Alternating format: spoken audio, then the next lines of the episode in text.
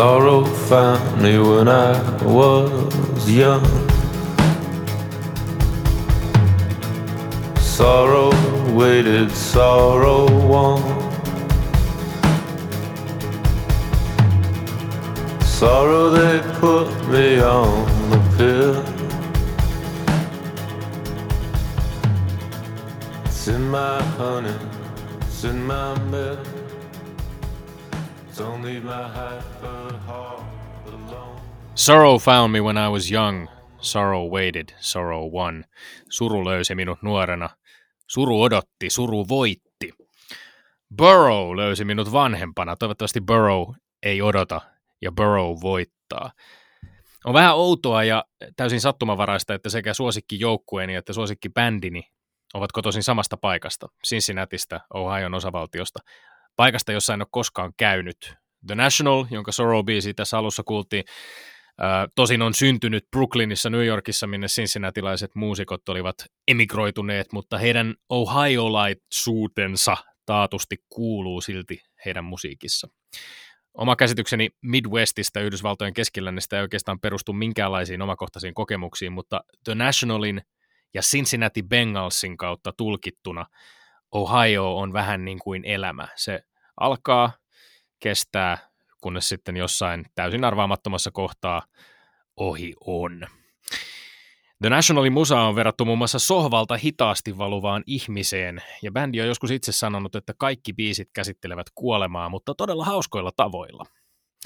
Tavallaan mulle Cincinnati Bengals on urheilullinen vastine The Nationalin musiikille, vaikka en usko, että brooklynilaistuneet indirokkarit itse kauheasti edes jenkkifudiksesta piittaavat.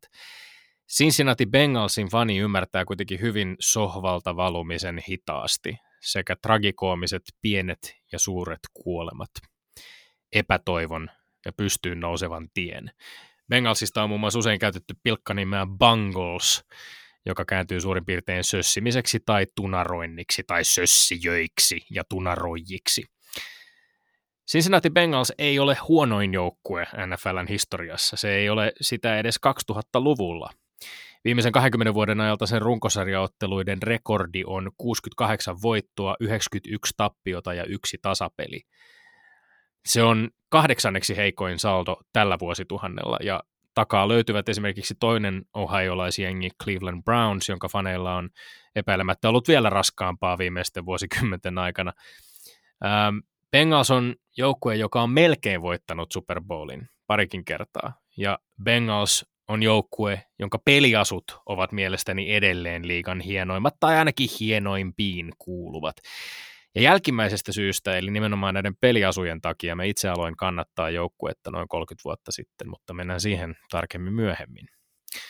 Cover me in rag and bone sympathy, cause I don't wanna get over you, laulaa The Nationalin laulaja. Kannattamisessa urheilussa on enimmäkseen kyse pettymysten ja kärsimyksen syvästä ymmärryksestä ja hyväksymisestä. Siinä Cincinnati Bengals on ollut mulle itselleni elämänmittainen opettaja. Olen hyvin kiitollinen kaikesta tuskasta. Ja uuden kauden alla nyt uuden Messiaan tämän kevään draftin ykkösvarauksen kotiosavaltionsa Louisianan yliopistomestarijoukkueesta palavan pelirakentaja Joe Burrown – aikakauden kynnyksellä olen taas täynnä lapsenomaista uskoa siihen, että suru väistyy vielä. Ja siksi olen säästänyt Lontoosta 28 vuotta sitten ostamani tai vanhempieni ostaman Bengalsin Bomber-takin, jonka taskut ja sisävuori ovat tosin repaleina, mutta ulkopinta melkein virheetön. Ja siksi vedin tähän lähetykseen päälle yli puolentoista vuoden tauon jälkeen kentille palaavan laitehyökkäjä AJ Greenin pelipaidan numero 18. Who they, who they, who they think gonna beat them Bengals? Nobody! Tässä äänensä kautta kauniisti kartavan long snapin lentopotkumiehelle antoi Tommy Lindgren, a.k.a. Don Johnson. Minä olen Mikael Ocho Cinco Johnson ja kolmantena äänessä on Topias Kauhala – totutummin Lyndon B. Johnson. Lyndon B. Johnson on tosi Texasista kotoisin ja tällä kertaa olemme virtuaalisesti Cincinnatin kaupungissa Ohiossa. paikassa, jossa emme ole tosin kukaan koskaan käyneet. Kyllä. Joo, äh, hei, hauska olla mukana. Kiitos kun pyysitte. Cincinnatista kaupunkina, no siis kuten sanottu, mä en ole koskaan käynyt paikan päällä, enkä edes tuntenut henkilökohtaisesti ketään Cincinnatista kotoisin olevaa. Mutta tässä muutama knoppi, jotka ystäväni G. Ogle on minulle jakanut. Kaupunki on perustettu vuonna 1788 ja sen nimi oli alun alkaen Losantiville, siis yhteen, ei Los Antiville, eli antikaupunki, vaan Losantiville. Kuvernööri Arthur St. Clair perusti 1790 Hamiltonin piirikunnan ja otti Los Antivillen sen pääkaupungiksi, mutta päätti muuttaa tämän surkean nimen Cincinnatiksi. Ja tämä Cincinnati taas tuli sotaveteraaneista ja upseerien leskistä huolehtineen Society of Cincinnatin mukaan. Ja alun alkaen tämä Cincinnati taas on tullut roomalaiskenraalista Lucius Quintius Cincinnatus, jonka kerrotaan olleen antiikin roomalainen kansalaiskunnon ja vaatimattomuuden perikuva. Eli tämä kenraali sopii erinomaisesti tälle jengille. New York Times listasi Cincinnati vuonna 2018 omalla 52 Places to Go-listallaan sijalle kahdeksan, mikä taisi olla korkeampi sijoitus kuin yhdelläkään toisella amerikkalaiskaupungilla tuolla listalla. Tämän kaupungin 1878 rakennettu äskettäin 143 miljoonalla dollarilla, eli sellaisella puolikkaalla Helsingin Olympiastadikalla ja, ja muutamalla Joe Mixonilla remontoidun Music Hall äh, konserttisalin tai tämä konserttisali on kuvien perusteella aivan järjettömän komea, komea ja siellä maja, majaansa pitävät siis kaupungin sinfoniorkesteri, baletti ja ooppera. Ylipäänsä tämän kaupungin kulttuurielämää kehutaan kovasti, teattereita on paljon, ja esimerkiksi just Cincinnati Symphony Orchestra ei ole ihan niin kuin Cleveland Orchestran kaltainen mahti klasarimaailmassa, mutta sentään viidenneksi vanhin orkesteri Yhdysvalloissa. Mutta tällaista kamaa muun muassa, eli Cincinnati vaikuttaa tosi kivalta paikalta ihan kuvienkin perusteella, ja, ja kyllähän nyt vähän tälleen tässä tämmöistä niin kuin omaa bucketlistia miettiessä, niin jos on 30, yli 30 vuotta kannattanut jotain urheilujoukkuetta, mutta ei ole koskaan päässyt paikan päälle seuraamaan yhtään ottelua tai ollut niin kuin lähelläkään edes Ohion osavaltiota, niin pikkuhiljaa alkaisi varmaan olla aika korjata tämä asia. Nyt kun tässä on jaettu niitä kokemuksia, että ei ole käynyt Cincinnatissa, niin en tietenkään itsekään ole siellä käynyt. On tosin ollut suht lähellä käydä. Eli kun olin joitakin viikkoja Detroitissa, niin harkitsin sitä ja katsoin sillä niin kuin monta kertaa sen reitin, mutta sitten lopulta sit aikataulut meni niin, että mä kävin sitten oikeastaan vaan sitten toisessa Ohion kaupungissa Clevelandissa, ja itse asiassa näistä kahdesta kaupungista, niin se mielikuva, mikä on mulla Cincinnatista on, että se on itse asiassa todella erilainen kuin sitten taas muu Ohio, mikä on kuitenkin hyvin paljon vielä sellaista niin kuin kunnon Rust Beltia,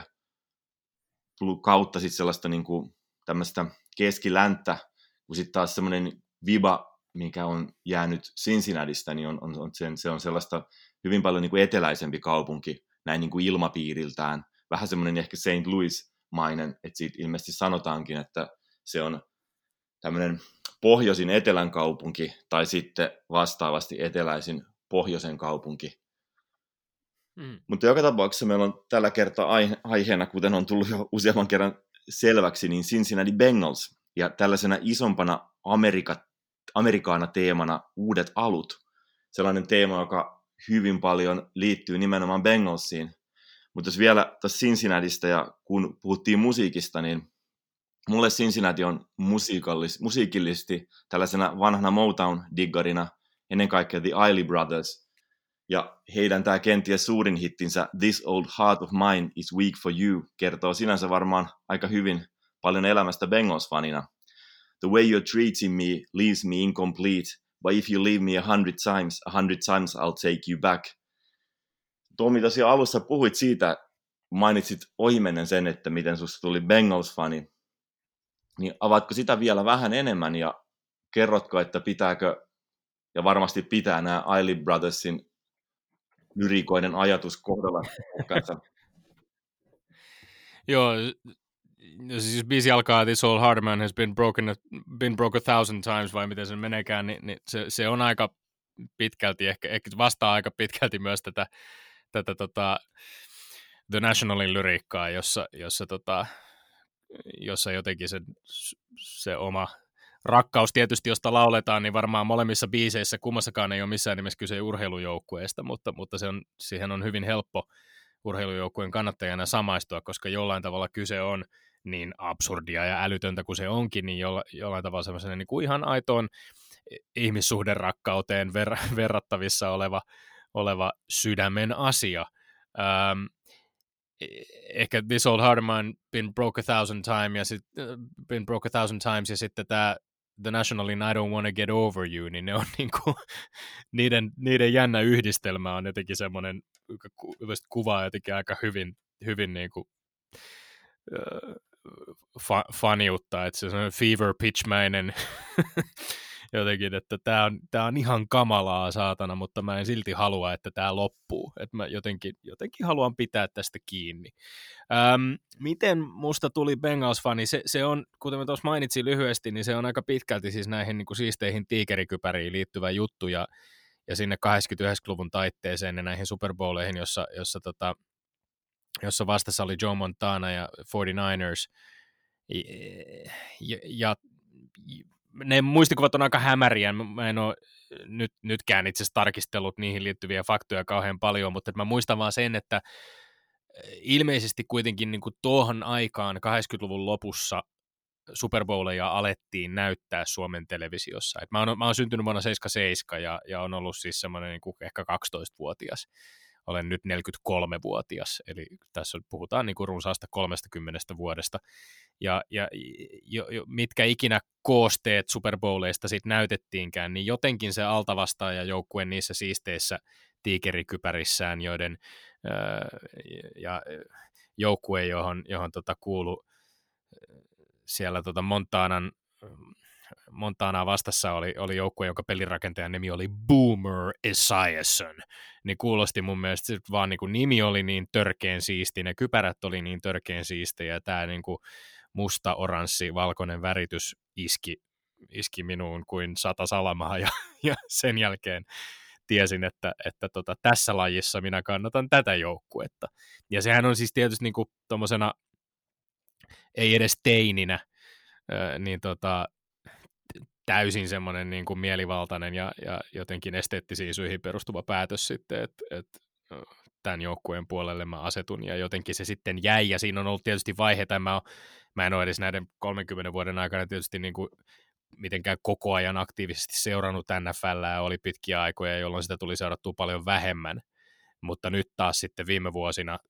tai sanotaan ehkä viimeisen vuosikymmenen aikana, niin se, se seuraaminen on ollut aika paljon aktiivisempaa, ja tietysti ihan työkin puolesta tullut seurattua urheilua aktiivisemmin, mutta, mutta tota, uusi, uusi kausi, viimeinen vuosikymmen, ja, ja tota, joka hyvin pitkälti kiteytyy pelirakentajan Andy Daltoniin ja, ja entiseen päävalmentajaan Marvin Lewisiin, niin, niin tota, joka, jonka aikakausi tietysti ulottuu vielä pidemmälle tuonne 2000-luvun alkuun, mutta, mutta tota, he, heidän seurassaan olen nyt sitten viimeiset vuodet lyönyt päätäni seinään.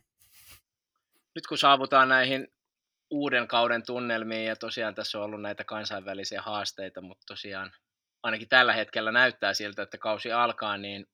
vaikka pohjustit tuossa aihetta, niin miten sä reflektoisit viime kautta ja, ja miten sä näet, millainen tulevaisuus Bengalsilla on edessään, että tuossa joukkueeseen saatiin kuitenkin sitten iso nimi draftin kautta ja muitakin muutoksia. Mm. Niin, viime kausihan nyt oli varmaan niin lähellä niin kuin tanking seasonia kuin se voi olla. Se on jollain lailla koomista, että NFLssähän viime kaudella puhuttiin niin kuin tank for Tua, oli, eli Tua Tagovailoa, äh, Alabaman pelirakentaja, joka oli sit, niin kuin, jonka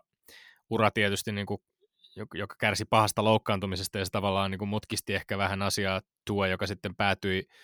äh, Miamiin. Eikö niin? Nyt yhtäkkiä lyö tyhjää. joo, Tua Pääty, päätyi joo. Miamiin ja, ja, ja sitten ehkä niin kuin kausi, viime yliopistokausi meni kuitenkin vähän sitten ehkä yllättäenkin sellaisella Joe Burrown ja äh, tota, LSUn dominoinnilla, että, että, että se sitten niin kuin, kun kävi selväksi, että Cincinnati on aika lähellä olla huonoin joukkue liigassa, kaksi voittoa, 14 tappioa viime kaudella, siis ensimmäinen voitto tuli 13 viikolla, viikolla niin, niin tota,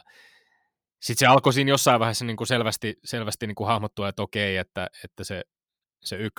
ykkösdrafti on nyt varmaan se, mitä, mä en tiedä, mun on vaikea kuvitella, että NFL-joukkue niin pystyy tänkkäämään sillä tavalla, kun, kun niin kuin ehkä se hahmotetaan, niin kuin tavallaan lähtisi pelejä häviämään tahallaan. Et mä uskon, että jollain tavalla se joukkue, joka kentälle heitetään, niin tekee kyllä kaikkensa voittaakseen, niin varsinkin aika niin kuin, varmaan sit kauden ensimmäisellä puoliskolla, niin siellä oli aika paljon itse asiassa suhteellisen niukkoja tappioita, että se ei ollut mitenkään semmoinen murska tappiosta toiseen se kausi. Ähm, mutta sitten tällaiset niin kun selvät merkit siitä, että okei, nyt ei hirveästi enää edes yritetä voittaa, oli tietysti se, kun Andy Dalton päätettiin laittaa sivuun ja Ryan Finley heitettiin kehiin ykköspelin rakentajaksi, jossa ei, rehellisesti sanottuna siis niin kuin, olen vähän kauhuissani sen suhteen, että mitä jos Joe Burrowlle käy jotain, koska nyt siellä on sitten samainen Ryan Finley odottamassa kakkospelirakentajana, että jos, jos tota kutsu käy ja, ja tota, häneen ei ole läheskään niin suuri luotto kuin tähän, tähän suureen rukistaraan, jota tietysti tällä kaudella odotetaan paljon. Mutta mä en tiedä, mä, mä, oli mielenkiintoinen kokemus tuossa Super Bowlin jälkeen, kun oli, oli katsonut Kansas City Chiefsin marssivan niin kuin oudolla, mutta murskaavalla tavalla sit lopulta kuitenkin NFLn mestaruuteen ja, ja tota, jäävän kymmeniä pisteitä tappiolle pelistä toiseen, niin sitten kuitenkin kun kääntävännen voitokseen ja Patrick Mahomesin voittokulkua. Ja sit mä, mä, sen jälkeen itse asiassa kävin katsomassa tuolta NFL Game Passia käyttäen äh, Cincinnati Bengalsin ja Kansas City Chiefsin ensimmäisen kohtaamisen viime kauden preseasonilla, eli kesän ensimmäinen harjoitusottelu, jonka, jonka Chiefs kyllä voitti, mutta jossa, jossa tota Bengals meni 7-0 johtoon ensimmäisellä neljänneksellä ja on sellainen mielikuva sellaisesta lähes täydellisestä Andy Daltonin johtamasta drivista jostain sieltä niin kuin kolmen tai viiden jardin linjalta omalta puoliskolta vastustajan maalialueelle, joka, joka oli siis aivan, aivan mieletön vierasottelu vielä Kansas City Chiefsin vieraana koti, kotistadionilla Arrowheadilla. Ja, ja se, siinä oli jotain sellaista niin kuin maagista. Ja kyllä mulla joku semmoinen tietty pieni varmaan ehkä samankaltainen surumielisyys, mitä jotkut pitkäaikaiset Patriotsin fanit tällä hetkellä mm, kokee suhteessa Tom Bradyin, niin vaikka Andy Dalton ei ole ihan Tom Bradyn ikäinen tai kaltainen hahmo, niin sitten jotenkin kuitenkin nyt toivon hänelle kaikkia hyvää Dallasissa. en tietenkään toivo, että Dak Prescott loukkaantuisi, mutta jotenkin olisi ehkä hienoa päästä myöskin näkemään, että Mike McCarthyn johtamassa Dallasissa Andy Daltonkin pääsisi tällä kaudella muutaman pelin pelaamaan ja voisi näyttää, että miten kovasta pelirakentajasta oikeasti on kyse, koska mä oon vähän sitä mieltä, että kaikki ne vikoineenkin Andy Dalton on aika aliarvostettu pelirakentaja ollut NFLssä. Niin, Pitikö vielä tulevaisuuttakin pohdiskella tämän viime kauden reflektoinnin perään? Joo, anna tulla vaan, se on kuitenkin tärkeä. No me mennään varmaan siihen Joe Burrowhun vielä vähän tarkemmin ja hänen vaiheiden seuraamiseen, mutta kyllä, kyllä siis niin kuin, ähm, kyllä mulla on tosi tosi luottavainen fiilis, siis joukkue ei nyt, mä katselin, olikohan noin vedonlyöntitoimistojen over-underit sille, että, että tota, kuinka monta ottelua Bengals tulee tällä kaudella voittamaan, niin oliko se nyt, menikö se raja viidessä, eli siis jos haluaa, niin kuin, haluaa tota plussan puolelle pistää ja ajatella, että, että Bengals ylittää vedonlyöntifirmojen odotukset, niin, niin, se, niin se ilmeisesti kävisi niin kuin kuudella, ot, kuudella ottelu, kuudella voitolla siis, eli kuusi, jos tulisi kuusi voittoa ja kymmenen tappiota, niin se olisi jo niin kuin tavallaan jollain lailla yli odotusten. Mä uskon, että Bengals tulee yllättämään kaikki ja, ja tota, pääsemään ainakin lähelle semmoista tota, 50 prosenttia, eli siis jonnekin sinne niin 7-9 rekordin, 8-8 rekordin paikkeille. Ja, ja mä uskon, että siihen on kaikki mahdollisuudet. Tietysti niin kuin siis paljon on, paljon on kysymysmerkkiä niin kuin tämän, tämän tota, nykyisen joukkueen suhteen, ja ehkä, ehkä niin kuin ensisijaisesti varsinkin hyökkäyksen linjan suhteen, pystyvätkö he tätä rukipelirakentajaa suojaamaan tarpeeksi, antamaan Joe Burrowlle aikaa. Joe Burrow ei nyt ole mikään niin kuin, ei nyt ihan siis silleen niin kuin, kaikkein vikkelin ja, ja jaloistaan paras pelirakentaja, mutta ei, ei nyt toisaalta välttämättä huonokaan. Ja sitten on järjettömän kova Joe Mixon tietysti ihan niin kuin liikan parhaimpiin keskushyökkäjiin kuuluva running back, joka, joka tota, jolta odotetaan paljon, jonka mä viime vuonna omassa fantasialiigassani draftasin kovin odotuksin, ja sitten Joe Mixon taisi saada niin kuin kaksi pistettä ekassa ottelussa ja kolme pistettä toisessa ottelussa, ja jos fantasia NFL on ollenkaan pelannut, niin tietää, että se ei ole kovin paljon. Mutta tota, ähm, laitahyökkäjissä löytyy niin kuin leveyttä järjettömän paljon, mutta sielläkin on tietysti paljon kysymysmerkkejä, tai isoin kysymysmerkki on AJ Green, joka on joskus yli puolitoista vuotta sitten pelannut ensimmäisen, äh, tai viimeisen kerran tota, niin kuin kilpailullisen ottelun joulukuussa 2018, eli, eli mielenkiintoista nähdä, miten vaikeiden loukkaantumisten jälkeen AJ Green pystyy vai pystyykö niin kuin palaamaan kentälle, pysyykö ehjänä, minkälainen, minkälainen pelaaja hän on, mutta sieltä löytyy kuitenkin Tyler Boydia, John Rossia, Auden Tatea, tokalla kierroksella draftissa varattu T. Higgins, jolta myöskin odotan paljon, ja sitten myöskin Mike Thomas, joka ei ole ihan Michael Thomas ehkä, mutta kuitenkin Mike Thomas. ja, ja, ja nyt jos niin kuin nimikaimoista puhutaan, niin, niin vaikka hyökkäyksen linja on, on tota, öö, vähän kysymysmerkki, niin pakko kuitenkin nostaa esiin, että, tota, että siellä on kuitenkin guardina, onko, mikä se guard nyt onkaan, onko se, mä oon niin huono näissä suomenkielisissä pelaajapaikka, pelaajapaikka nimissä, mutta joka tapauksessa hyökkäyksen linjassa pelaa siis äh, Michael Jordan. Ja jos, jos niin urheiluhistoria on Michael Jordan nimisiä guardeja miettii, niin, niin kyllähän tässä hyvä fiilis tulee ja luottavainen fiilis tulee. Mä voisin ainakin sanoa tähän vielä, että yhdyn täysin tuohon Joe Mixonin turhautumiseen fantasyssä. Mulla oli se kaudella ei saanut aikaa yhtään mitään. Sitten treidattiin pois ja tuli ihan hirmupisteet, eli oli pakko ottaa Kyllä. vuonna takaisin, eli luotetaan Joe Mixonin kaikki yhdessä ja toivotaan hirveän paljon hyvää sille projektille. Ja sitten joo, ja sit jos mun tämä niinku Bengals-fanituksen kautta äh, minuunkin välittyvä semmoinen, tota, äh, jos olen sellainen tota, fantasia Jefun äh, huonononen amuletti, niin, niin mulla on ikäviä terveisiä kaikille, jotka pääsivät draftaamaan Alvin Kamaran tämän vuoden draftissa, koska hän on tällä kertaa joukkueessa, niin että katsotaan nyt sitten, onko se saanut niitä jotain epiduraaleja sitten selkäänsä ja mikä on tilanne, uutta sopparia on tehty ja tota, saa nähdä mikä on miehen kunto. Toivotaan parasta. Nyt kun viedään tätä Bengals-keskustelua vähän tällaiseen isompaan ja laajempaan kuvaan, niin kun puhutaan uusista aluista ja Amerikasta, niin mieleen tulee herkästi tämä kirjailija F. Scott Fitzgeraldin ajatus siitä, että American lives have no second acts, eli että amerikkalaiset elämät saisivat ikään kuin vain yhden näytöksen. Jos se ei onnistu jo natsaan, niin toista näytöstä ei enää tuu. Tämä on otettu Fitzgeraldin viimeisestä keskejääneestä novellista The Last, Last Tycoon, ja on tavallaan jäänyt vähän epäselväksi, mitä sillä haettiin. On se todennäköisempi versio mitä Fitzgerald sillä tarkoitti, ja tähän palataan niin vähän myöhemmin. Sitten on se versio, mitä tästä on laajemmin levitetty, joka siten on yhtä tärkeä tällaisena uskomuksena ajattelun muokkaana. Vaikka Fitzgerald ei niin tarkoittanut, niin kuin ihmiset tulkitsevat, että se tarkoitti tätä, niin sekin kertoo tietynlaista tällaista amerikkalaista ajattelusta. Mutta tämä, niin kuin tämä yleisemmin mainittu versio ikään kuin argumentoi, että Amerikka anna toisia mahdollisuuksia, ja että amerikkalainen elämä on siten niin kuin tavallaan yhtä paljon menetettyjä mahdollisuuksia kuin suuria onnistumistarinoita. Ja tämä on tällaisena, sellaisena mantran vastapainona, kun usein sanotaan, että it isn't about how many times you fall down, but how many times you stand up. Niin, ja me ollaan aiemmissa jaksoissa ja etenkin tuossa Patriots-jaksossa puhuttu aika paljon siitä Amerikasta semmoisena sulatusuunina, tiettynä lihamyllynä, joka sitten monella tapaa koostui semmoisista eurooppalaisista misfitseistä, jotka tuli uudelle mantereelle tekemään jotain uutta. Ja sitten tuommoinen aikansa, aikansa ajattelija James Truslow Adams kiteytti amerikkalaisen unelman aika mielenkiintoisesti peilaten vähän semmoiseen eurooppalaiseen kontekstiin, joskin aika nyt oli eri silloin, mutta et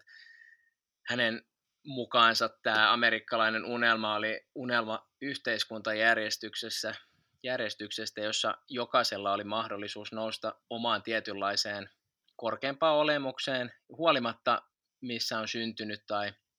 missä olosuhteissa tai jostain sosiaalisesta luokasta. Eli alun perin kyse ei ole ollut moottoroiduista autoista tai rahasta, vaan jostain semmoista ideaalista. Et totta kai sitten tuo amerikkalainen unelma on muuttunut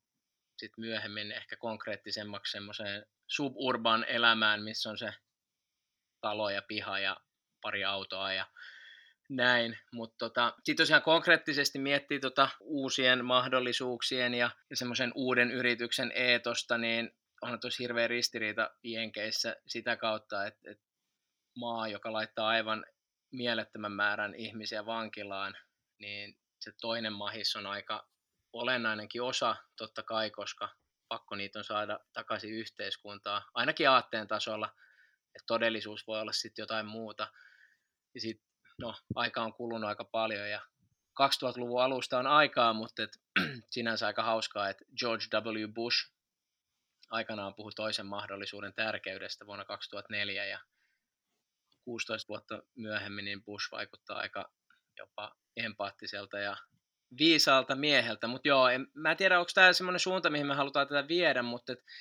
tämä toisen mahdollisuuden eetos ja ajatus ja ideaali on kuitenkin sinänsä aika ajankohtainen, että se vaikuttaa ja tuntuu olevan aika paljonkin semmoinen valkoinen käsite ja valkoinen ideaali, että nyt. Varsinkin hyvin ajankohtainen BLM-liikehdintä ja etenkin sitten tulevat marraskuun vaalit korostaa aika paljon sitä asetelmaa, että hirveän monella ihmisellä ei sitä toista mahdollisuutta ole, että vankilatuomioiden saaneiden äänioikeudettomuus on aika paljon semmoista demokratiaa kaventavaa toimintaa ja tuossa aika paljon kikkaillaan erilaisilla mahdollisuuksilla, miten sitä voidaan tehdä. Just kuuntelin New Yorkerista semmoisen artikkelin, pitkän artikkelin liittyen Floridaan ja miten siellä aika paljonkin tehdään, nähdään vaivaa sen eteen, että vankilatuomioiden kärsijöitä niin ei päästetä enää äänestämään. Hirveän usein tämä sitten kohdistuu tummaihoiseen väestöön. Ja, ja mikä se semmoinen mahdollisuus on, jos sua ammutaan pidätystilanteessa selkään tai muuten tapahtuu tämmöisiä, mistä nyt ollaan puhuttu hirveän paljon. Joo, tuosta on sinänsä vaikea olla eri mieltä, mutta sitä, sitä mietin, että tietyllä tavalla, että dynali, dynamiikkaa luo yhtä lailla se, mitä on, ja sitten se, että mitä uskon, että, uskotaan, että voisi olla. Että, että semmoinen tietyllä tavalla ihaltava piirre, mitä Amerikassa ja amerikkalaisuudessa sinänsä ihailen, on, on sellainen tietynlainen usko, että asioihin pystytään vaikuttamaan, mikä on esimerkiksi sitten Black Lives Matterinkin keskeinen teema, että kun ollaan nähty epäkohtia, niin uskotaan, että niitä pystytään muuttamaan, niin on sellaista drivea lähteä niitä isolla voimalla muuttamaan. Et olisi sitten niin kuin tavallaan toinen näytös, mitä ollaan tässä hakemassa, vai oikeammin oikeastaan vasta se ensimmäinen kunnon näytös? Voinko mä nopeasti kommentoida tähän? Voi. Joo, eli äh, tässä on mielenkiintoista, kun nyt tietysti tämän kevään ja kesän aikana tämä Black Lives Matter on niin kuin valtavan voimakkaasti linkittynyt kaikkiin pohjoisamerikkalaisiin palvelusarjoihin ja, ja myöskin NFLään. Ja, ja kyllä keväällä kes, tai kesän kynnyksellä oli, oli todella mielenkiintoista seurata sitä, kuinka, kuinka NFL tämän edessä nyt sitten, tämän, tämän liikkeen edessä joutui positiotaan muuttamaan. Tämä ähm, Roger Goodellin, NFLn komissaarin niin kuin, aika voimakas sanainen ja ainakin mut yllättänyt kannanotto, jossa, jossa totesi, että we the National Football League condemn racism and the systemic oppression of black people. We the National Football League admit we were wrong for not listening to NFL players earlier, encourage all to speak out and peacefully protest. Eli, eli tavallaan hänelle sanasta sanaan syötetty viesti, jonka hän suostui toistamaan. Tähän lähti siis, tämä oli todella mielenkiintoista, miten tämä koko homma lähti liikkeelle. Vähän tällaisella niin kuin, virallisten kanavien ulkopuolella toimineen jonkun sosiaalisen median työntekijän Brindon Minter-niminen kaveri, joka, joka otti aloitteet käsinsä ja, ja lähetti tota Michael Thomasille, New Orleans Saintsin tähti, tähtihyökkäjälle tota, mailia. Ja sitten yhtäkkiä olikin niin kuin joukko pelaajia, jossa Patrick Mahomesia myöten otettiin voimakkaasti kantaa Black Lives Matterin puolesta. Ja itse asiassa niin kuin pakotettiin jollain lailla Roger Goodell tai ei ehkä pakotettu edes, vaan niin kuin laitettiin hänet tilanteeseen, jossa hän itse asiassa sitten vähän niin kuin käveli jopa niin kuin omistaja portaan tai kaikkien niin kuin seura, seuraomistajien, ei nyt ehkä yli, mutta, mutta tota, otti ohjat omiin käsinsä eikä, eikä kuullut omistajia ja, ja teki tämän niin kuin hyvin nopeasti tämän, tämän lausunnon, jossa ei nyt Colin Kaepernickia nimeltä mainittu, mutta todettiin, että, olla, että, että National Football League, NFL on ollut väärässä, kun se ei ole kuunnellut protesteja tehneitä tota, pelaajia, joka on aika suora viittaus tietysti Colin Kaepernickiin, vaikka häntä ei nimeltä mainita. Mutta tämä saa miettimään tietysti niin kuin monenlaisia asioita, se saa, se saa öö, miettimään just tätä niin kuin omaa joukkuetta Cincinnati Bengalsia, jossa Marvin Lewis oli pitkään päävalmentajana yhtenä harvoista tummaihoisesta mustista päävalmentajista koko liigassa edelleen. Valmentajat, mustat valmentajat ovat äärettömän harvinaisia, mustat päävalmentajat ovat äärettömän harvinaisia NFLssä, vain oikeastaan sitten ehkä seura, seurojen omistajat ovat vielä harvinaisempia, ei-valkoiset omistajat. Ja, ja sitten kun kuitenkin niin kuin kyse on liigasta, jossa, jossa iso osa tähtipelaajista on mustia, niin, ja, ja, ja, ja pelataan tehdään tätä viihdettä yleisölle, joka, jonka demografia on taas sit hyvinkin valkoinen, niin kyllä siinä mielenkiintoisia kysymyksiä nousee esiin. Ja mä, mulla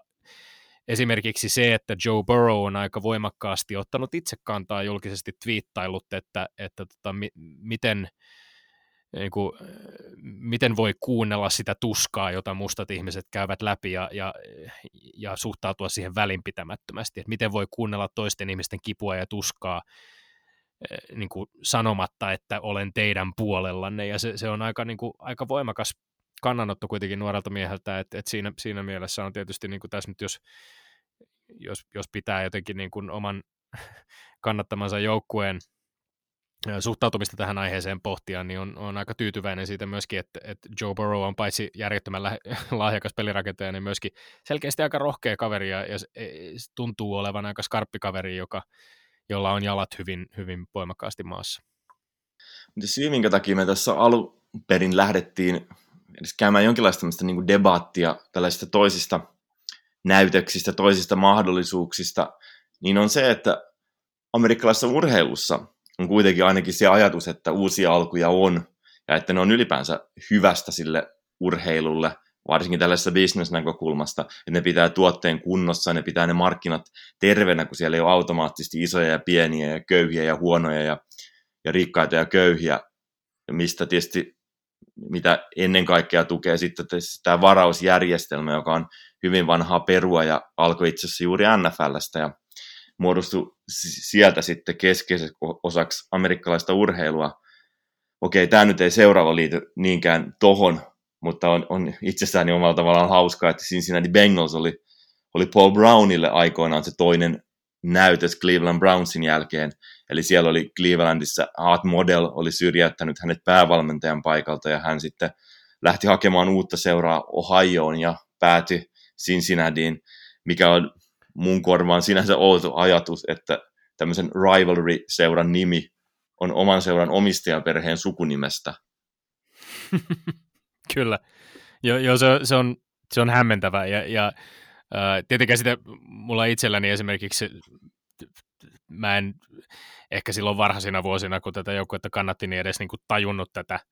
tätä kaikkea, että siihen on sitten tullut, tullut tutustuttua myöhemmin ja tullut tutustuttua Paul Browniin myöskin ylipäänsä, että mikä, minkälainen hahmo oli kyseessä. Paul Brownhan oli siis Ohio State Buckeyesin päävalmentaja, kun joukkue voitti ekan Yhdysvaltojen yliopistomestaruuden Jenkkifudiksessa 1942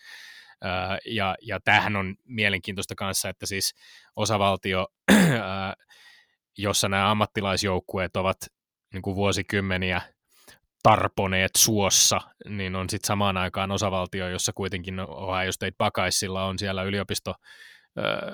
yliopistojen kifudiksen puolella mestaruuksia yhteensä kahdeksan ja vi- vielä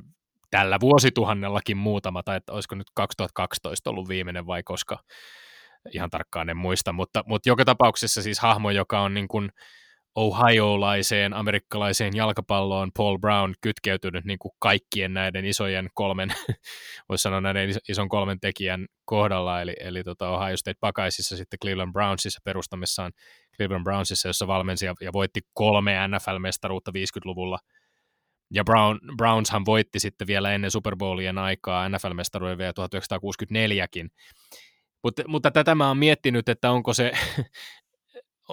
niinku kumpi on niin traagisempaa, se, että ei ole koskaan,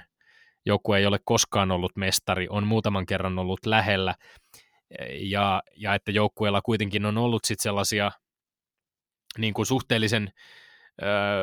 menestyksekkäitä kausia, joissa kuitenkaan ei ole sitten päästy tietyn kynnyksen yli, että jos nyt ajattelee vaikka tätä, vielä tätä Andy Daltonin aikakautta ja viime vuosikymmentä Cincinnati Bengalsin pelirakentajana. Näistä yhdeksästä kaudesta, kun Andy Dalton oli Bengalsin pelirakentajana, ykköspelirakentajana, niin, niin viisi ensimmäistä kauttahan oli, ö, oli siis niin kuin enemmän voittoja kuin tappioita, ja joukkue taisi, ö, olisiko ollut neljä kertaa playoffeissa Daltonin aikana, ei ainuttakaan playoff-voittoa, ja se tavallaan se, jotenkin se Marvin Lewisin ja, ja Andy Daltonin – synteesi, jossa, jossa jotenkin tuntui siltä, että, että tota, mä en tiedä, semmoinen outo, outo ajatus siitä, että he ovat äärimmäisen kovia siinä, mitä he tekevät, mutta sitten kun, niin kun, sit kun ne oikeasti ne iltavalot, iltavalot rävähtää päälle ja pitäisi, pitäisi kovan paikan edessä niin pärjätä, niin sitten sit jotenkin tie aina nousee pystyyn. Ni, niin se, oli, se oli turhauttava. Tietysti äh, mä en tiedä, Marvin Lewisillahan entinen, entinen päävalmentaja, niin ennen, ennen kuin hän, hän tota Cincinnati Bengalsin päävalmentajaksi tuli, niin hän, hän voitti siis Super Bowlin äh, Baltimore Ravensin puolustuksen koordinaattorin ja puolustuksen valmentajana, ja, ja tota, äh, tämän Super Bowlin, mä muistan, tai, tai törmäsin tällaiseen tekstiin, jossa, jossa Sports Illustratedin Michael Silver, Silver kuvasi sitä, että miten Marvin Lewisin puolustus dominoi Giantsia tässä Super Bowlissa, voitetussa Super Bowlissa, ja, ja pakotti Giantsin, niin kuin, Giants sai 16 kertaa pallon, ja jos nyt ollaan podcastissa, jonka nimi on Lentopotkumies, niin, niin mä voin luetella, että miten nämä 16 posessiota, 16 pa- pallonhallintaa, jotka tota Giantsilla oli tässä, tässä Super Bowlissa, ne meni näin. Lentopotku, lentopotku, lentopotku, lentopotku, lentopotku, lentopotku, syötön katko, lentopotku, syötön katko, syötön katko, lentopotku, syötön katko, lentopotku, lentopotku, lentopotku, ottelu päättyy. Eli äh, kohtuullisen tanakkaa tulosta Marvin Lewis teki kuitenkin Ravensissä, mutta hän oli sellainen hyvin puolustus, äh, miten se sanoisi, niin kuin puolustava ja, ja aika konservatiivinen päävalmentaja, joka ehkä sitten kovan paikan tullen ei ollut sellainen tyyppi, joka oli, niin kuin olisi voinut ottaa niitä, niitä viimeisiä riskejä ja viimeisiä askeleita, joilla, joilla Bengals olisi sitten vielä ottanut playoffeissakin askeleet eteenpäin. Ja Andy Daltonista tuli niin kuin ka- kaikella rakkaudella vähän myös sellainen fiilis, että se ei, jotenkin ei ollut semmoinen voittajatyyppi, mikä mä en tiedä, onko tämä niin kuin ihan semmoista onko tämä nyt ihan vaan semmoista jotenkin niin kuin mututuntumalta jotenkin ulkoiseen olemukseen tai muuhun liittyvää, mikä ei, että et, et tällaista niin kuin kilpailumentaliteettia ja clutch-keskustelua ja muuta käydään ihan hirveän paljon urheilussa ja musta tuntuu, että sitä käydään niin kuin välillä aivan liikaa. Mutta semmoinen vaikutelma tuli, että kun niin kuin hommat alkoi menee huonommin ja alkoi vähän niin kuin luisua käsistä, niin niin Andy Dalton vähän siellä sivurajalla yleensä sit surkutteli, eikä oikein ehkä nähnyt, että nyt meillä on vielä se uusi mahdollisuus, toinen mahdollisuus. Samaan tapaan kuin vaikka jos niitä viime kauden playoffeja miettii ja miettii, miten Patrick Mahomes näytti olevansa voittajatyyppi, niin vaikka, vaikka niin kuin taulussa oli jotain 20-0 tai 21-0, niin, niin Mahomes oli siellä niin kuin lyömässä käsiä yhteen ja, ja huutamassa joukkuetovereilleen, että me noustaan tästä. Ehkä se on kuitenkin sitten aika iso ja ratkaiseva ero esimerkiksi heidän välillä. Ja toista voi ajatella, että siinä voi olla myös hyvin ratkaiseva ero siinä, että mihin ympäristöön on päätynyt ja miten sen ympäristö tavallaan ehkä kehittää niitä pelirakentajia ja sitten myös sitä kautta luo semmoista tietynlaista mentaalista puolta heistä, että sitten jos se olisi vaihtanut Daltonin ja Mahomesin, niin ei tietenkään yksi yhteen mennyt, mutta sellainen varmaan voi kuvitella silleen, niin kuin, että että se ympäristö ja se, miten organisoidusti siellä tehdään ja miten hyvin se peli on kunnossa, niin sitten se myös silleen, niin kuin todella voimallisesti luo, luo myös sitä pelirakentajaa. Et sellainen, miten oli tuossa, kun Aasin silta tuossa aikaisemmin liittyi noihin nimiin, niin halusin vielä tällaisena pienenä Bengals triviana sanoa vaan sen, että Bengalsin nimi on sentään tällainen yllättävänkin looginen verrattuna siihen Brownsiin, tai onhan sekin looginen, mutta se viittaa ainakin osittain Cincinnatin eläintarhassa olleisiin Bengalin tiikereihin, Eli sitäkin kautta löytyi niin Cincinnatiista oikein tällainen Bengalin tiikeri konnektio. Ja ne tiikerit on ollut ihan oikeasti aika niin iso vetonaula siellä, ja siellä on ollut myös tällaisia aika harvinaisia valkoisia tiikereitä, joista viimeinen Popsi tosin nukkui pois 2018. Mutta tällaiseen tämän surun vastapainona pieni onnellinen uutinen siitä, että siellä on nyt ihan tässä loppukesästä syntynyt uusi sarvikuono vauva, ja jos ketään kiinnostaa, niin siellä on tällainen nimikilpailu käynnissä syyskuun loppuun asti. Näistä, näistä tiikeristähän muuten siis, sori mä tungen tähän väliin, mutta tota, yksi tiikeri oli myöskin, jonka nimi oli Who Day, joka on siis tämä, tämä tota Cincinnati Bengalsin kannatushuuto chantti. Siitäkin itse asiassa tota, on mielenkiintoista vääntöä, koska New Orleans Saintsillähän on tunnetusti Who That, ja, ja tota, tässä on, tässä on niin monenlaista vääntöä siitä, että kuka on pöllinyt keneltä mitä, mutta Day, ilmeisesti Day tiikerikin siirrettiin tota, muihin maisemiin, ja mun mielestä päätyi siis nimenomaan Kansas Cityin. Et ehkä heidän, ehkä Chiefsin ja Mahomesin kannattaa nyt pitää peukut pystyssä, ettei, ettei Day tuo huonoa karmaa. Me käytiin aika hyvin läpi tota Marvin Lewisin ja Andy Daltonin välistä historiaa, eikö Marvin Lewisilla ylety vielä kauemmaksi, mutta tota, mitä muita keskeisiä jaksoja tuon seuran menneisyydessä on ollut? Itselle tulee mieleen ainakin tämä just 14 tappiollisen vuoden putki 9, vuodesta 90, siitä 14 vuotta eteenpäin. Ja myöskään just sun mainitsema ei playoff-voittoja, vaikka sitten sinne onkin päästy. Ja yksi varmaan aika tärkeä poiminta on tämä, että sitten Paul Brownin poika Mike Brown otti tämän homma haltuun vuonna 90 ja hänet on tituleerattu, kruunattu tai alennettu ihan siis amerikkalaisen pro-urheilun huonoimmaksi omistajaksi. Ja tota, eikä kyse ole oikeastaan siitä, että sit ehkä jotain muita lajeja kun katsotaan, niin jotkut seurat vetää ehkä palkkalattiaa myöten ja ei ehkä halua panostaa siihen niin paljon, mutta et kun Bengalsin kohdalla näin ei ole, että Mike Brown on pistänyt rahaa, kyllä, palkkakattoa hivellään joka kausi, ja, ja eikä NFL, NFL poikkeaa vähän siitä, että jossain NBAssa käydään aina sitä aika väsyttävääkin keskustelua niistä markkina-alueista ja mihin, että onko Milwaukee esimerkiksi Jannikselle tarpeeksi iso alue, niin NFLssä, kun tämä ei ole näin, niin, niin ainakin on huono omistaja, mutta onko jotain muita keskeisiä, ne 80-luvun lopun Super Bowlit, tuleeko mieleen muuta? Mm. Mä tarttuisin Mike Browniin ja, ja sitten tämä rahakäyttö itse asiassa mielenkiintoista, että just tässä siis viime viikolla uh, uutisoitiin tosiaan, että Joe Mixon, uh, Joe Mixonin kanssa tehtiin neljän vuoden 48 miljoonan dollarin uh, uusi sopimus. Um, joo, niin kuin, panostuksia on ollut, tämä tosiaan siis nämä 90-luvut tai 90-luku, 00-luku sen jälkeen, niin, niin nehän oli aika karmeita. Ää, ja ehkä tämä ongelma, niin kuin, mä luulen, että se ongelman ydin on jollain lailla just se, että Mike Brown on, on niin kuin, samaan aikaan seuran omistaja, seuran puheenjohtaja ja GM, toimitusjohtaja, että et kun se on yksi ja sama henkilö. Mä vertailin tuossa nyt esimerkiksi mietin jotain Pittsburgh Steelersia, jossa esimerkiksi Roonin suku omistaa, Art Rooney on, on seuran puheenjohtaja, mutta sitten gm toimii Kevin Colbert, joka nousi, nousi niin kuin aikanaan scoutista urheilutoimenjohtajaksi yhdeksi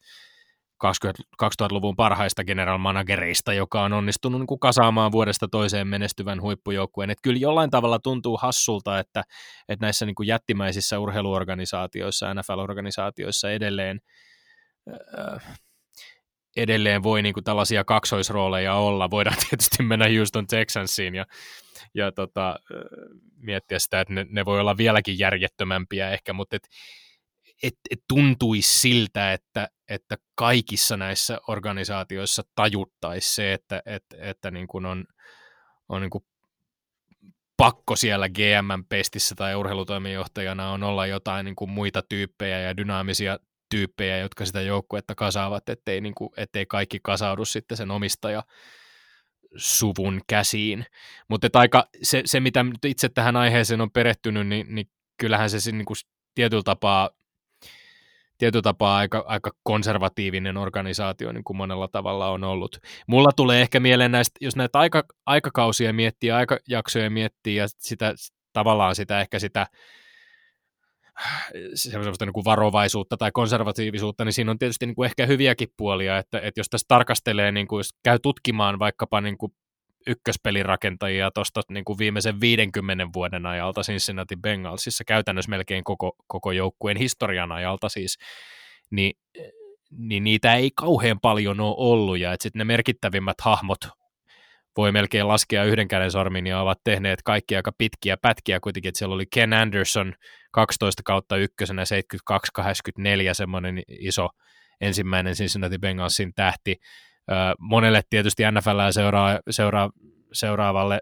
tuttu kaveri Chris Collingsworth, laitahyökkääjä, joka, joka myöskin sitten 80-luvulla oli, oli iso pelaaja, mutta pelirakentajan osastolla Boomer Esiason, jonka mainitsin aikaisemmin, oli kahdeksan kautta ykköspelirakentajana vuodesta 85 vuoteen 92. Sitten oli välissä muuta, joitain, muutamia hassuja vuosia, muutamia jotain tällaisia tota Jeff, Jeff Blakeja ja Detroit Lionsissakin pelannut John Kitna ja, ja sitten taas Carson Palmer, joka kuitenkin aika vielä niin, niinä tuskasina aikoina oli vähän niin kuin mun mielestä jotenkin nostamassa Bengalsia pohjamudista, mutta Carson Palmer, joka oli ykkösenä kuusi kautta 2000-luvun ekalla vuosikymmenellä, ja sitten sen jälkeen Andy Dalton, joka otti Palmerin jälkeen taas tämän ykköspelirakentaja pestin yhdeksän kautta vuodesta 2011-2019, että et, et ihan semmoisia niin pahimpia rimpuilevia seuroja, joka esimerkiksi niin kuin epätoivoisesti hakisi sitä franchise quarterbackia, niin Bengals ei kuitenkaan ole ollut. Et totta kai tässä kohtaa nyt sitten, kun kohdistaa odotuksia Joe Burrowhun, niin heti ajattelee, että, että tota, jos, jos historia nyt jotain kertoo, niin ja jos vaan Joe Burrow jotenkin onnistutaan pitämään tyytyväisenä, niin toivottavasti hän tulee nyt sitten pysymään ykkösenä tuonne jonnekin 2030-luvulle asti, että, että siinä mielessä tulevaisuus ehkä näyttää hyvältä. Niin, kun veittään tässä lopussa tähän Joe Burrowhun, niin sehän on niin kuin tavallaan hauska ajatus sinänsä tällaisessa USA-urheilun toimintalogiikassa, että Bengals voi olla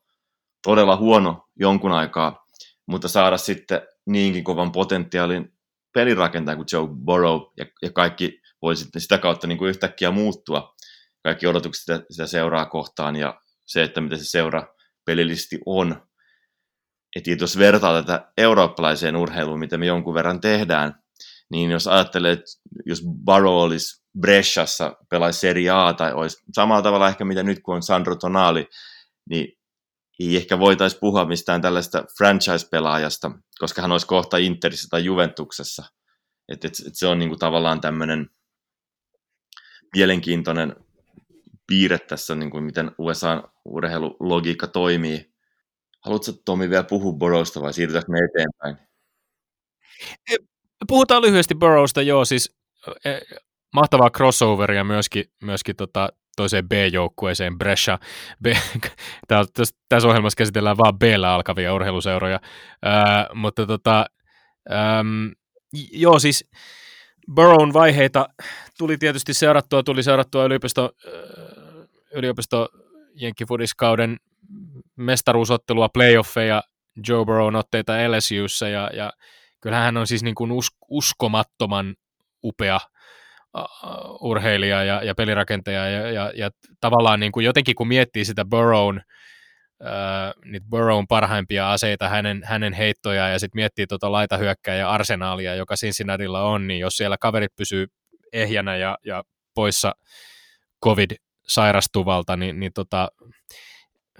luulisin, että tässä on kyllä niin kuin aika dynaaminen ja vaarallinen heittohyökkäys, ja, johon sitten vielä kun lätkäsee on Joe Mixonin, niin, niin kuten tuossa alussa totesin, niin se iso kysymysmerkki on sitten se hyökkäyksen linja, että jos, jos, niin kuin, jos vaan tukea sieltä löytyy tarpeeksi, niin tässä on kyllä niin kuin mahdollisuuksia vaikka mihin. Äh, Burrown suhteen oli niin kuin tosi mielenkiintoista nähdä, ja se, sehän on jännä tässä draftissa, varaustilaisuudessa ja, ja kun sitä pohjustetaan, niin se jännä, jännä puoli siinä on aina se, että kun, kun tavallaan varaustilaisuus, drafti nähdään semmoisena vähän niin kuin ö,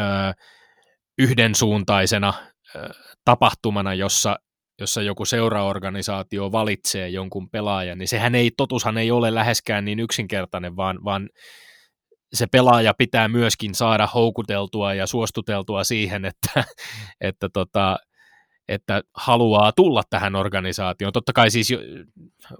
vaikutusvalta voi olla niin kuin rajallinen ja jossain tapauksissa on sitten tietysti nähty, tai on nähty paljonkin eri ammattilaisliigoissa niitäkin tapauksia, että on, on, on tavallaan draftattu se, se tota, tyyppi, joka ei välttämättä riemusta hihkoen ole lähtenyt johonkin organisaatioon, ja mulla luulen, että, että, että aika mielenkiintoiset nämä neuvottelut on varmaan ollut myöskin Cincinnati Bengalsin ja Joe Burrown ja Burrown perheen välillä, ja se, se että miten, miten hän nyt sitten niin Bengalsiin suhtautuu, haluaako hän sinne tulla, se oli se iso kysymysmerkki ennen draftia, jota pohdittiin kovastikin, että ja, ja analysoitiin hänen niin kuin lausuntoja ja twiittejä tarkkaan, että onko Ohioon oma poika nyt oikeasti jotenkin halukas myöskin Bengalsia lähteä pelastamaan. Mutta tota, äm, aika nopeasti sitten kuitenkin tuntui kääntyvän, kääntyvän homma siihen, että, että molemmat osapuolet olivat, olivat jotenkin vakuuttuneita. Ja mä, tämähän on siis niin kuin jo, jollain tavalla sellainen, niin kuin, tässä on niin kuin tähtiin kirjoitettu kohtalonomainen fiilis, että, että tota, mies on johdattanut LSU Tigersin yliopistomestaruuteen, on Ohiosta itse kotoisin ja nyt sitten tota toista tiikerijoukkuetta pitäisi nostaa, nostaa sieltä kahden voiton ja 14 tappion suosta voittavaksi joukkueeksi. Ei ehkä välttämättä nyt ensimmäisellä tai vielä ehkä toisellakaan kaudella, mutta, mutta varmaan sanoisin nyt, että parin kolmen kauden sisällä. Ja tietysti siihen vaikuttaa koko, koko joukkue ja miten sitä joukkuetta muuten rakennetaan, mutta mutta tässä nyt on aika paljon positiivista tullut Burrowsta sanottua, ja mulle tosiaan on välittynyt, välittynyt kyllä hänestä sellainen vaikutelma, että, että ei mikään semmoinen räiskyvä persoona, mutta selkeästi aika skarppi tyyppi ja jotenkin jalat maassa ja, ja, ja niin kuin sympaattisen tuntuinen. Nyt olet tässä hyvin paljon kuulostanut aika tällaiselta toivekkaalta ja optimistiselta ihan aivan liikaa. Siis se on, se on, tää, tää tulee niin kostautumaan tämä podcast ja kaikki tämä puhe mulle, mä oon aivan varma siitä, mutta ei, ei se mitään. Vielä ei ole pelattu yhtään ottelua, kun tätä äänitetään ja, ja silloin tota, nyt, nyt mä voin vielä tässä vaiheessa uskoa, että että tota, ensi viikonloppuna Los Angeles Chargersilla ei ole mitään palaa Bengalsia vastaan. Mutta ainakin siis toi, toimit sillä tavalla, miten Katsotaan. amerikkalaiset markkinat toivookin sun toivovan. Eli kun tavallaan kun miettii sitä, että tällaista niin kuin, tavallaan draft järjestelmä ja sitten tämmöinen niin kuin tasaus tai ajatus siitä, että pyritään, pyritään mahdollistamaan se, että mahdollisimman moni seura tavallaan voi ajatella, että menestyisi, mutta ainakin se, että ne pysyy jollain tavalla markkinoilta relevantteina, niin sehän on eri asia, että kuinka moni saamalla hyviä varausvuoroja todellisuudessa menestyy, mutta ainakin sitten syntyy tällainen tietynlainen ajatus siitä, että voi menestyä, että syntyy toivo ja se pitää tavallaan monissa seuroissa sitä seuran tarinaa kannattelee se ajatus siitä, että, että ehkä joku päivä, että ehkä tavallaan tässä, eh, ehkä tämäkin saadaan jonkinlainen palkinto tästä korpivailuksesta ja sitä kautta hyvät varausvuorot vuorot, ja, ja sitä kautta se niin kuin, tavallaan, että jos NFLssä olisi tämmöiset omat breshansa, niin se, se voisi ehkä olla sitten loppujen lopuksi vähän näivettyneempi tarina monessa suunnassa, Yhdistätkö tällaisen ajattelun näin Bengals-fanina? Niin, tavallaan siis, äh, en tiedä tuntuuko pisto sydämessä, kun sanot, että tota, toimin juuri niin kuin amerikkalaiset urheilumarkkinat toivo, tai, tai tota, haluavatkin minun to, toivovan tai toimivan. Äh, jollain laillahan siis niin kuin kannattajan, äh, kannattajan pitää yrittää olla vähän niin kuin kultakala, joka unohtaa kymmenessä sekunnissa sen, mitä on, mitä on aiemmin tapahtunut ja, ja, ja suuntaa toiveen, to, to, niin kuin to, katseensa toiveikkaasti kohti tulevaisuutta. Et ehkä semmoisesta niin kuin, siitä mä, mä myöskin niin tunnistan itseni, että joka, joka kausi ää, ne edellisen kauden pettymykset tuntuu olevan ihan järjettömän kaukana. ää, ja, ja tota, vielä ehkä sitten sellaiset, että, että tavallaan on Cincinnati Bengalsia paljon paljon pidempiä, siis jopa tällaisia niin kuin jotakuinkin vuosisadan mittaisia odotuksen kausia on ollut vaikkapa baseballissa, miettii jotain Boston Red Soxia ja kuinka kauan siellä mestaruutta jouduttiin odottamaan ja näitä kirouksia nimenomaan ja tämmöistä, että, että siis siinä mielessä niin kuin Bengalsin koko historia on kuitenkin vasta semmoinen puolen vuosisadan mittainen ja, ja tota, siinä niistä, niistä taas sit niinku niistä Super Bowleista on semmoiset runsaat tai kol, niinku 30 vuotta. Onhan se ihan järjettömän pitkä aika, mutta sitten taas jotenkin mä ajattelen aina niin, että, e, että se on täysin mielivaltaista ja sattumanvarasta ja aika hulluakin, että miten jotkut joukkueet onnistuvat sellaiset organisaatiot rakentamaan, joissa on liittävä, riittävästi niitä öö, niin kuin menestystekijöitä, jotka johtavat siihen, että tehdään, siihen, tehdään sekä taloudellista, taloudellisesti hyvää tulosta että urheilullisesti hyvää tulosta, jonka yhdistäminen on siis, sehän on järjettömän vaikeaa. Ja, ja, ja se, sen näkee niin kuin lajista toiseen, miten vaikeaa ja haastavaa se on. E, että tota, suurin osa kaikkien maailman palloilujoukkueiden faneista ja kannattajista on tottunut siihen, että, että mestaruuksia ei, ei välttämättä, tai siis, no, en, siis mestaruuksien voittaminen on aivan uskomattoman harvinaista. Ja, ja tota, paljon paljon yleisempää ja paljon yleisempi on, on se niin kuin häv, jatkuva häviäminen, tai jos ei nyt ainakaan niin kuin,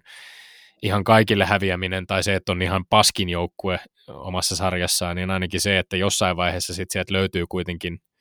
edes yksi parempi joukkue, joka lopulta vie sitten sen mestaruuden. Et, et kyllähän tämä on niinku tavallaan ihan järjetöntä hommaa, eihän mitä, et, siis viisas ihminen ei koskaan ryhtyisi kannattamaan yhtäkään urheilujoukkuetta. Kun puhut, puhut tuosta siitä, että miten en muista nyt niinku tarkkaan sanoja, mutta siitä, että, siitä, että suurin osa urheilujoukkueista häviää paljon tai et, et, et, et ei menesty. Mutta jos, miettii sitä niinku tavallaan, että kuinka paljon USAssakin ihmiset seuraa aika keskinkertaisia urheilujoukkueita ja sitten sellainen kuitenkin tietyllä tavalla sellainen narratiivi aika paljon. Että jos ajattelee vaikka viimeistä kahta kautta, niin aika vähän niin kuin NFL-mediassa on loppujen puhuttu Cincinnati Bengalsista. Että se on lähinnä sellaista, että sitten se on sellainen pienimuotoinen vitsi, tai sitten puhutaan vähän jostain Andy Daltonista ja puhuttu sitten tavallaan heidän kaudestaan, mihin se johtaa sitten draftin osalta. Niin se on siinä mielessä ehkä sääli, kun se ajattelee tavallaan, että, että kun kuitenkin se niin paljon perustuu sitten sarjataulukkoihin, sellainen tietynlainen arkikerronta, niin jää aika paljon tällaisia niin kuin sen yhteisön rutiineja, tapoja tai ajattelumalleja tai sellaista huumoria, mitä siellä on, aika paljon sellaisia asioita, mitkä tekee Bengalsin, Bengalsista Bengalsin, niin jää ehkä vähän semmoisten tietyllä tavalla tulosten taakse. Koko se maailma, miten Bengals fanit sitä omaa seuraansa elää, ehkä niin kuin ennen kaikkea paikallisesti se stadionita käsi, mutta myös sellaisilla tavoilla jotenkin voi olla sitten, mitä voi olla mukana elämässä sitä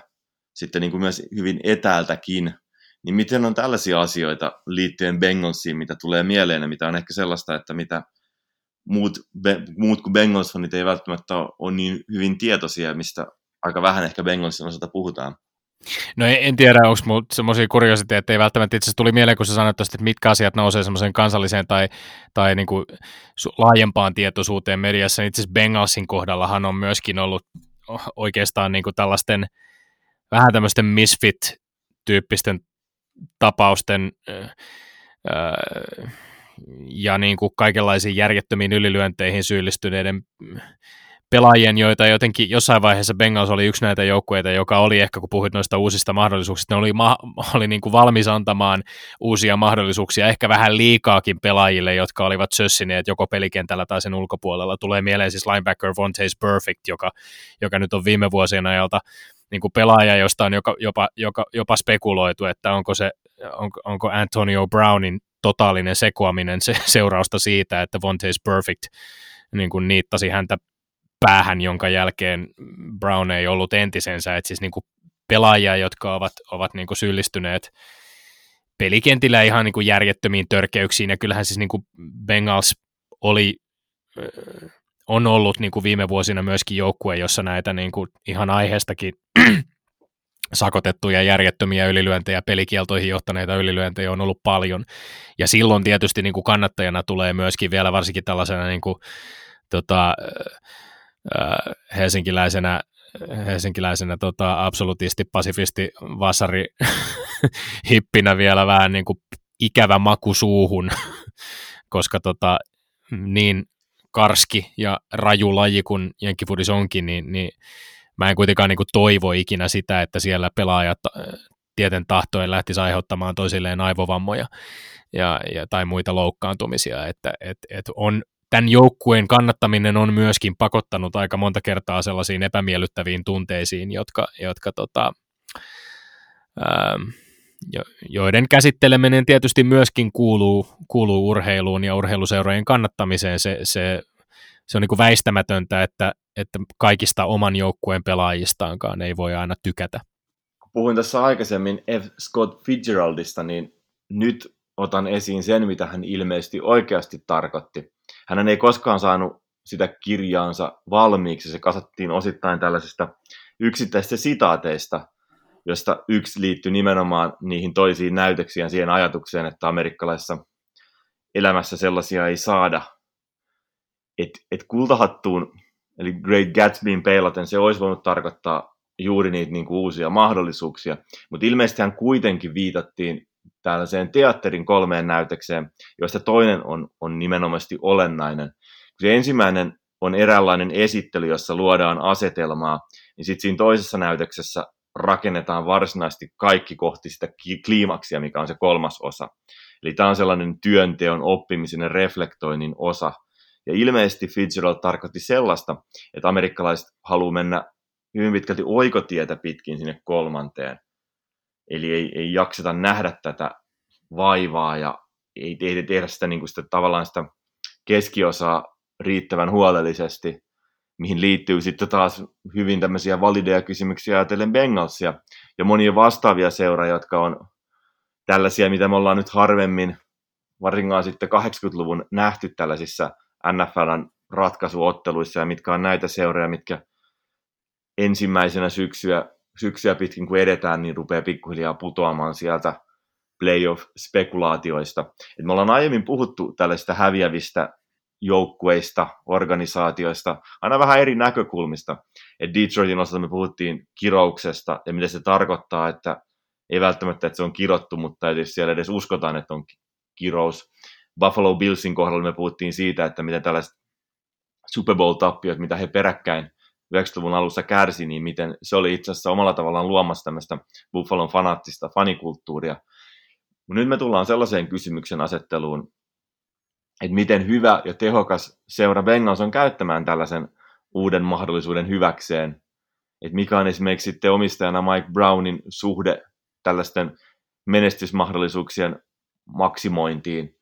Että miten, miten, miten, mikä on niin Bengalsin, tietyllä tavalla Bengalsin suhde tällaiseen toiseen näytökseen ja se työhön,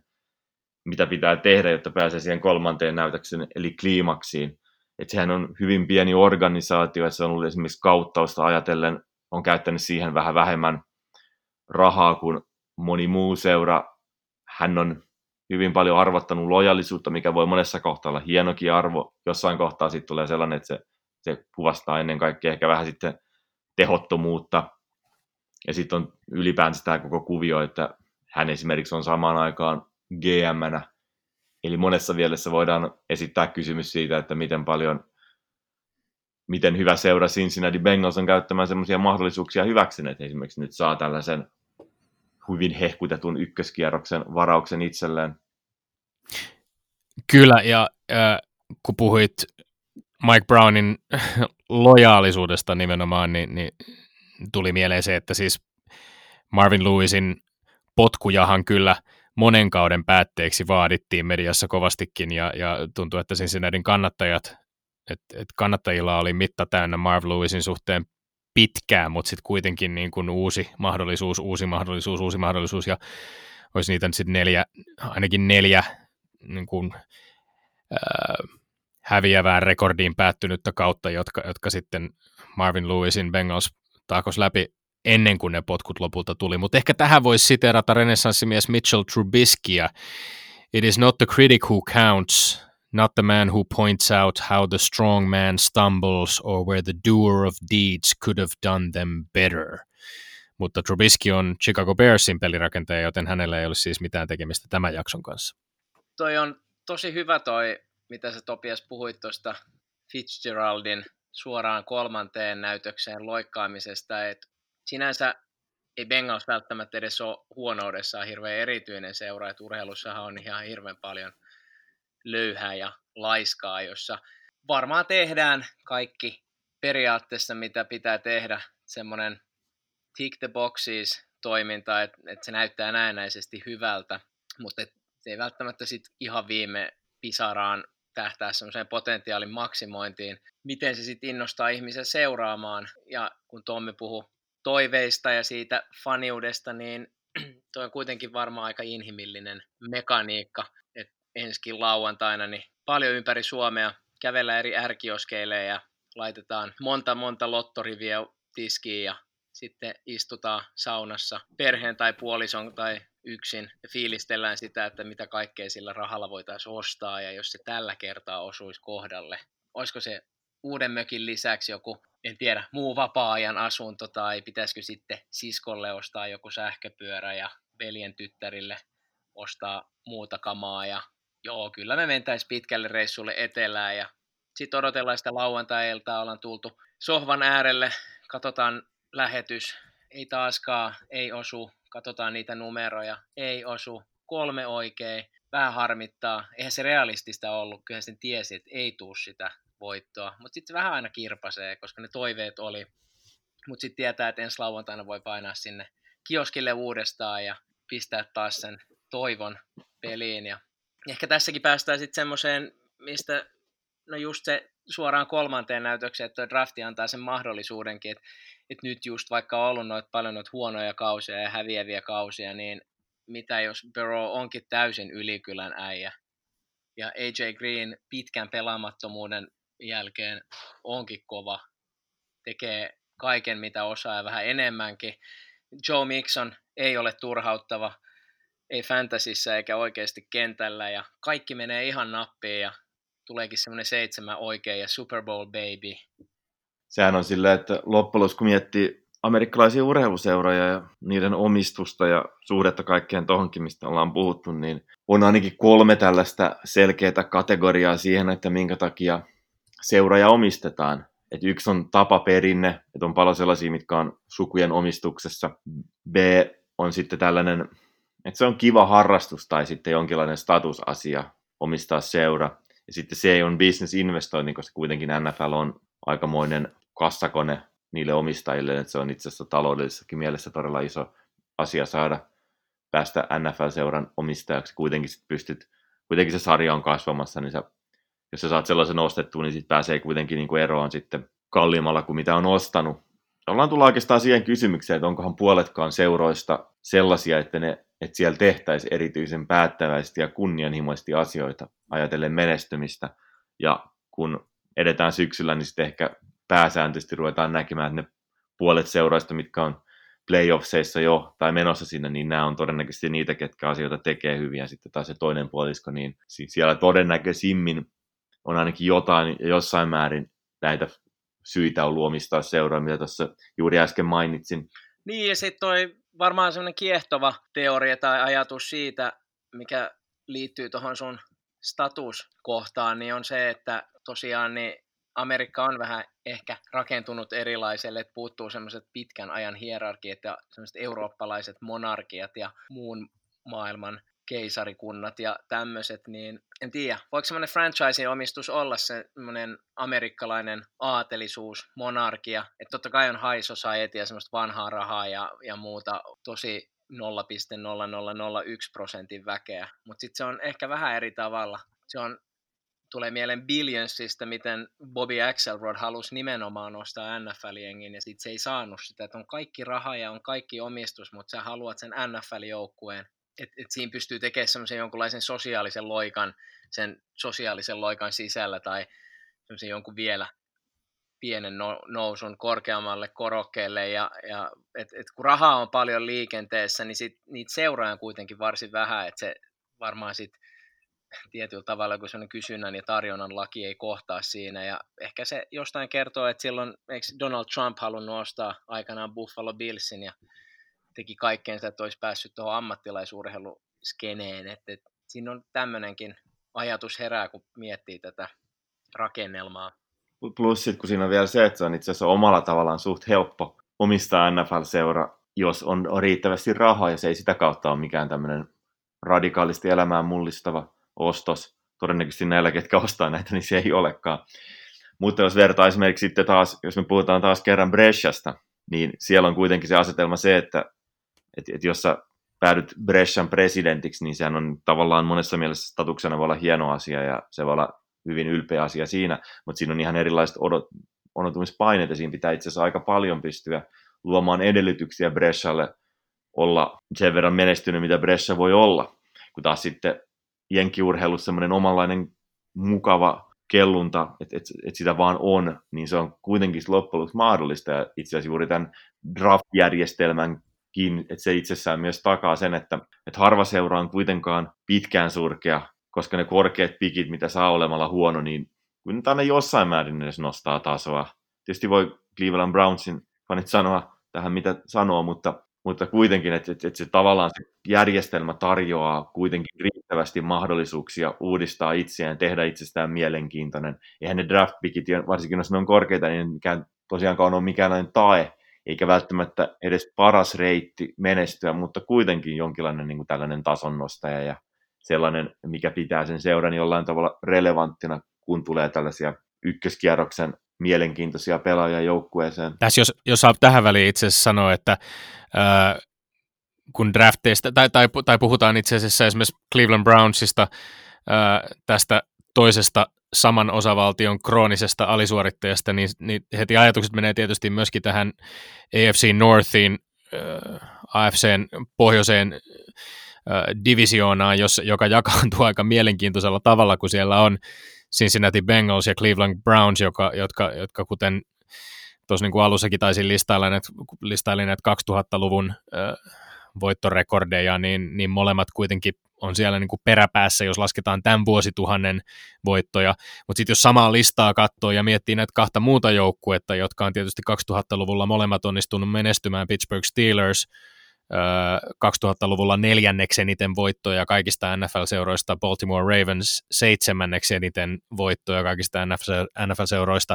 ja molemmilla kaksi Super Bowlia 2000-luvulla. Mutta ehkä se, että et siihen on tavallaan, ja, ja kuitenkin tämä on ollut mun mielikuva viime, viime vuosista on se, että tämä on itse asiassa ollut niin kuin aika tasainen divisioona, jossa on ollut tosi kovia – tiukkoja matseja Baltimorein ja Cincinnatin tai Pittsburghin ja Cincinnatin välillä, jotka yleensä sitten esimerkiksi Steelersia vastaan on, on kääntynyt aina jotenkin Steelersille, varsinkin jos on pelattu iltavaloissa ja Monday Night Footballia, ja siitä, siitäkin oli jotenkin murheellisia tilastoja jossain vaiheessa, että kuinka Andy Dalton ei ole voittanut koskaan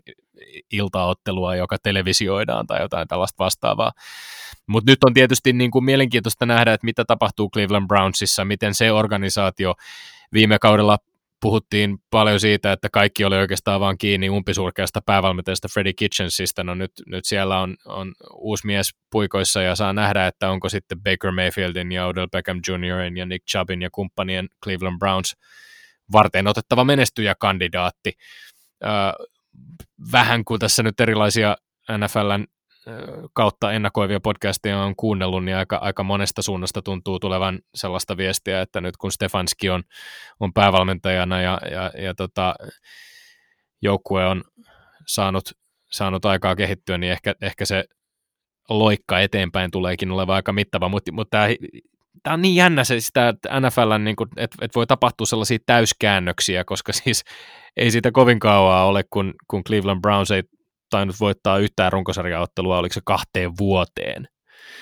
Ja nyt sitten yhtäkkiä saatetaankin olla rakentamassa menestyjäjoukkuetta. Niin, tuli vielä mieleen tuosta, kun ollaan puhuttu Bre- Breshasta, niin se olisi hienoa saada pieni pala Breshaa ja italaista kulttuuria NFL, että et siinä olisi Hugh Jackson voitu potkia parin pelin jälkeen pois ja sitten joku muu tilalle ja sitten kaivaa Hugh Jackson takaisin ja sitten taas hävitä pari peliä ehkä kolmannen kerran kauden sisään. Hugh Jackson, joka on kans linkki siis Cincinnati Bengalsin ja Cleveland Brownsin välillä, eli, eli oli pitkään Bengalsin valmennukseen kuulu ja, ja siirtyi sitten päävalmentajaksi ennen Freddie Kitchensia ja Cleveland Brownsia. Kyllä, ja nyt saa sorsia vähän Brownsia, koska ollaan Bengalsin matkasta.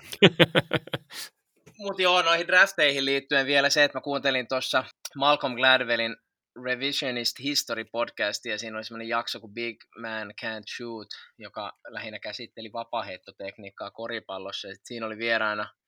ekonomisti ja onko Nobel-voittaja ja muutenkin julkis akateemikko Richard Taylor. Ja he oli käynyt sitten jonkun porukan kanssa tämmöistä tai tehnyt tämmöistä tutkimusta, jossa hänkin oli sitten ollut mukana. Ja, ja nämä oli sitten analysoinut noita draft-pikkejä ja tullut sitten semmoiseen tilastolliseen tulokseen siitä, että, että ykköskierroksen varaus ja ykkösvaraus ei ole mitenkään hirveän merkittävä etu. Että olisi tilastollisesti paljon fiksumpaa treidata alaspäin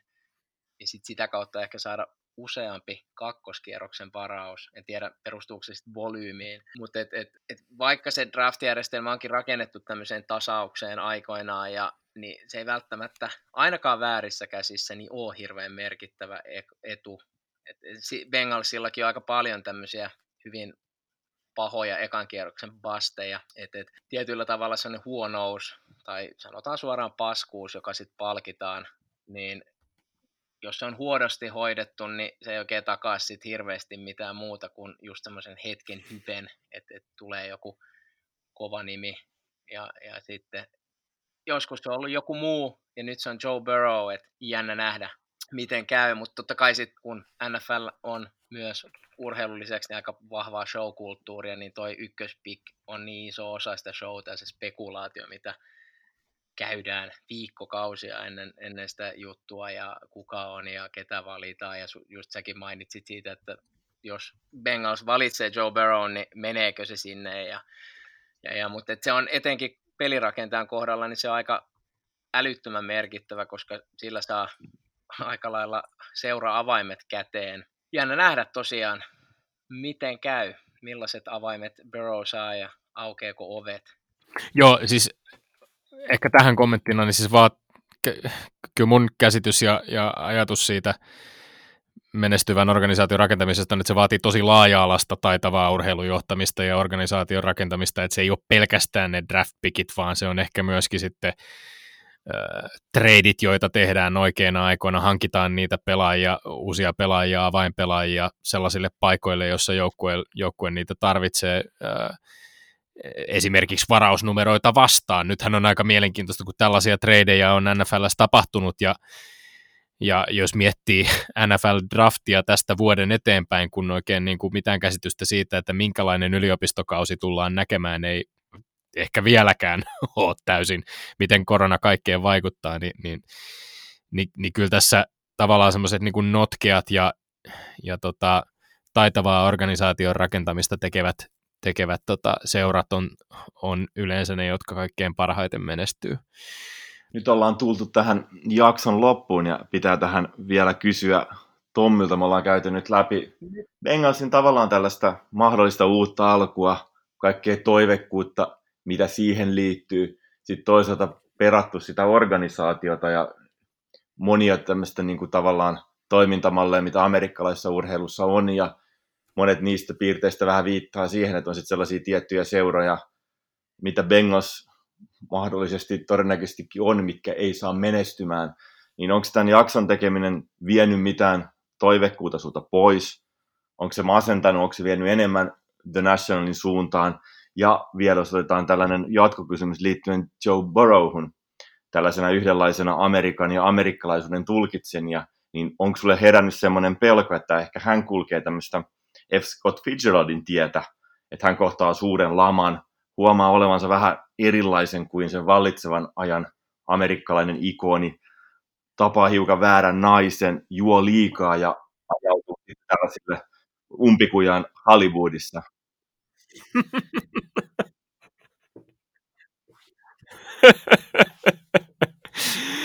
Ei kun mä mietin sitä tämän vuoden NFL-draftia etä, draft-tilaisuutta, jossa Joe Burrow oli isin ja äidin kanssa kotisohvallaan aika vakavan näköisenä. Itse yritin tutkia sellaisia mikroeleitä ja vanhemmat näytti iloisemmilta kuin Joe itse. Joe oli ehkä vähän semmoinen vakava ja mä mietin, että onko, onko tämä nyt, soiko hänelläkin The Nationalin Sorrow päässä, kun, pun päässä, kun hänet varataan ykköspikkinä Cincinnati Bengalsiin. Mutta ehkä se vakavuus oli sitten kuitenkin semmoista niin kuin äärimmäisen kilpailijan rauhallista keskittymistä. Ei tämän lähetyksen tekeminen multa missään nimessä toiveikkuutta ole vienyt. Pikemminkin se on jotenkin tässä, niin kun on, on käynyt omia muistiinpanoja läpi siitä, että minkälainen joukkue Bengalsilla esimerkiksi tulevalle kaudelle on, niin, niin tota, kyllä siellä on aika paljon sellaisia elementtejä, joista voi olla tosi innostunut, ja sitten on tosiaan aika paljon sellaisia kysymysmerkkejä, ehkä AJ Green, jonka paitaa pidän päällä, niin kaikkein suurin, suurin kysymysmerkki näistä, jotka tietysti niin kuin jännittää, mutta, mutta tähän on mahtavaa aikaa, siis aina ennen, missä tahansa lajissa, juuri ennen kauden alkua, kun vielä voi heittäytyä siihen täydelliseen illuusioon, jossa, jossa aivan kaikki on mahdollista että, että tota, mielessään voi rakennella vaikka minkälaisia kuvitelmia siitä, että, että tota Joe Burrow tulee olemaan yksi liikan parhaista pelirakentajista ja tykittelee käsittämättömiä tota, 50 yardin touchdowneja, joita AJ Green ja Tyler Boyd ja John Ross ja kumppanit juoksee maaliin ja, ja tota, sitten mennään playoffeihin ja, ja, ja just se aikaisemmin Mikaelin läpikäymä seitsemän oikein ja nyt natsaa tuleekin toteutumaan. Ei mitään syytä ajatella, että näin ei kävisi. Öö, paitsi tietysti jonkinlainen semmoinen